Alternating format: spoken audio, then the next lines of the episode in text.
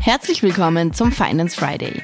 Heute sprechen wir über Spendenbegünstigung, die von der Bundesregierung ausgeweitet wurde jetzt. Was bedeutet das? Das bedeutet, dass zusätzlich 45.000 Organisationen und Vereine davon künftig profitieren werden. Mit der Novelle schaffen wir, ja, ich würde sagen, die größte Reform im Bereich der Spendenabsetzbarkeit seit 15 Jahren. Erstmalig knüpfen wir die spendenbegünstigten Zwecke an die Gemeinnützigkeit. Und dadurch können alle gemeinnützigen Organisationen potenziell in die Spendenbegünstigung aufgenommen werden, eben rund 45.000 zusätzliche Organisationen. Warum ist das wichtig? Spenden und Ehrenamt sind tragende Säulen des gesellschaftlichen Zusammenhalts äh, in Österreich. 1,1 Milliarden Euro hat beispielsweise alleine im Vorjahr das heimische Spendenaufkommen betragen und damit haben die Österreicherinnen und Österreicher erstmalig über eine Milliarde Euro gespendet, ein neuer Rekord. Und äh, da ist ein klarer Trend nach oben mit äh, beachtlichen jährlichen Zuwachsraten. Nur zum Vergleich, 2019 haben die Österreicherinnen und Österreicher noch rund 725 Millionen Euro gespendet und jetzt eben über eine Milliarde. Ein Teil dieser Spenden ist steuerlich abzugsfähig, also die Steuerzahlerinnen und Steuerzahler müssen weniger Steuern zahlen und werden entlastet. Aktuell ersparen sich die Steuerzahler durch die Möglichkeit der Spendenabsetzbarkeit pro Jahr mehr als 100 Millionen Euro. Und diese Abzugsfähigkeit von Spenden ist, glaube ich, ein doch wichtiges Zeichen der Anerkennung auf der einen Seite und auch der Förderung des privaten Zivilengagements. Und ich bin überzeugt, der besondere Beitrag, den Spenderinnen und Spender leisten, aber auch jener Menschen, die sich ehrenamtlich engagieren, kann nicht hoch genug geschätzt werden. Und das verdient eben auch eine steuerliche Anerkennung. Wir haben daher gemeinsam mit Vertreterinnen und Vertretern des Spenden- und Gemeinnützigkeitsbereichs diese umfassende Reform der Spendenabsetzbarkeit, also das Gemeinnützigkeitsreformgesetz, erstellt, um die steuerliche Spendenbegünstigung maßgeblich zu erweitern. Und gleichzeitig haben wir Verfahrensvereinfachungen und Erleichterungen bei den Voraussetzungen geschaffen, um die gemeinnützigen Organisationen zu entlasten und Bürokratie abzubauen. Und damit stärken wir auch den Missbrauchsschutz und modernisieren das Gemeinnützigkeitsrecht. Wie ist denn das jetzt in den einzelnen Bereichen? Wer profitiert da genau? Drei Bereiche im Speziellen äh, sind betroffen. Das ist der Bildungsbereich, das ist äh, der Sport und das ist Kunst und Kultur.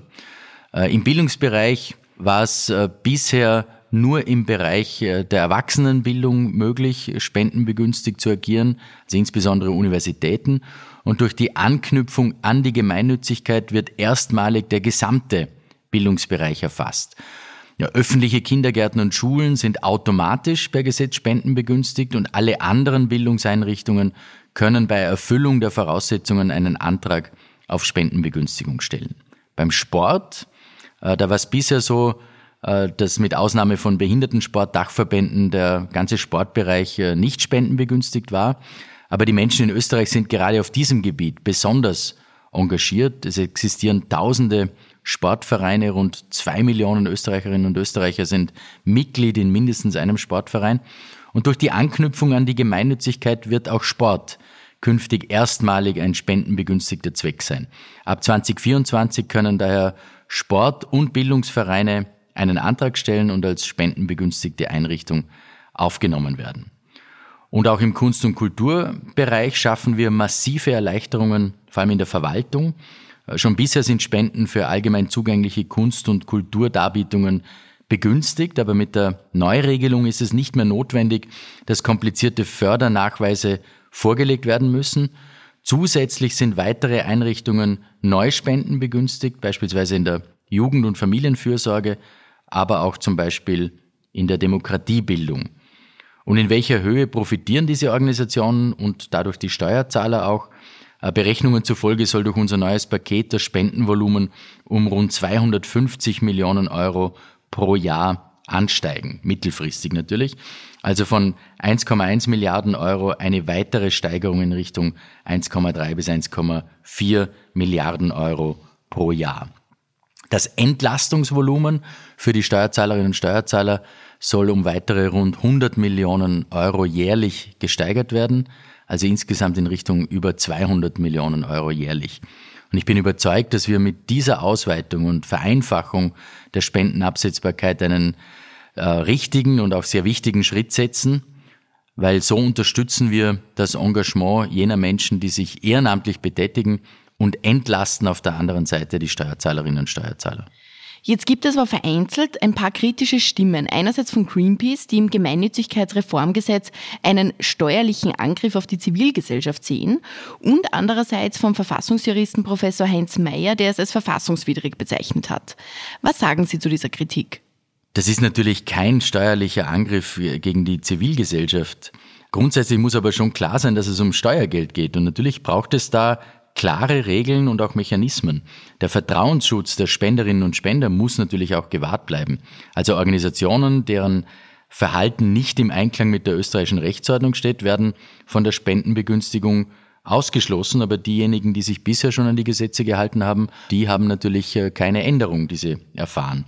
Die sachliche Kritik von Professor Mayer haben wir uns natürlich genau angeschaut äh, und beim Beschluss im Nationalrat auch noch Anpassungen gemacht, weil Rechtssicherheit ist uns natürlich sehr wichtig und die von Professor Mayer aufgeworfenen Bedenken hinsichtlich der aufschiebenden Wirkung wurden geprüft und auch entsprechend äh, angepasst. Also nochmal, sachliche Kritik und seriöser Input sind wichtig und äh, nehme ich, nehmen wir im Finanzministerium natürlich immer gerne an. Klar ist aber, dass die Möglichkeit zur Absetzung nur bestehen kann, wenn es um Organisationen geht, die sich im Rahmen des demokratischen Rechtsstaates bewegen. Und damit schützen wir eben das Vertrauen der Spenderinnen und Spender. Das ist, glaube ich, relativ logisch und auch nachvollziehbar. Eine Frage noch zum Schluss. Auch die Freiwilligenpauschale wurde ja auf rechtssichere Füße gestellt sozusagen. Was ändert sich da? Ja, richtig, ganz neu ist auch die gesetzliche Einführung von einkommenssteuerbefreiten Freiwilligenpauschalen für alle ehrenamtlichen Tätigen. Äh, mit der gesetzlichen Verankerung des Pauschales wird Rechtssicherheit für alle Organisationen und ehrenamtlich Tätigen geschaffen. Damit sind Zahlungen von gemeinnützigen Organisationen an ihre Freiwilligen einkommensteuerfrei, sofern diese von der Körperschaft freiwillig geleistet werden. Da gibt es das kleine Freiwilligenpauschale bis äh, maximal 1000 Euro pro Jahr und das gilt für alle gemeinnützigen Organisationen und das große Freiwilligenpauschale, das sind maximal 3000 Euro pro Jahr, gilt für Freiwillige im Bereich der Sozialdienste und äh, auch für Übungsleiter und äh, Ausbildner. Klar ist aber auch, dass Ehrenamt auch Ehrenamt bleiben muss und dies nur eine unbürokratische Unterstützung darstellen soll. Vielen Dank fürs Zuhören. Wenn dir die heutige Folge gefallen hat, dann abonniere den Podcast gerne auf Spotify, Apple Podcast oder einem anderen Podcast-Anbieter deiner Wahl. Mehr Infos zum heutigen Thema findest du in den Show Notes. Für tägliche Updates zur Arbeit der Finanzverwaltung und aktuellen Themen folge uns gerne auf unseren Social Media Kanälen. Die Links zu unseren Seiten findest du ebenfalls in den Shownotes. Die nächste Folge des Finance Friday erscheint kommenden Freitag. Bis dahin, alles Gute.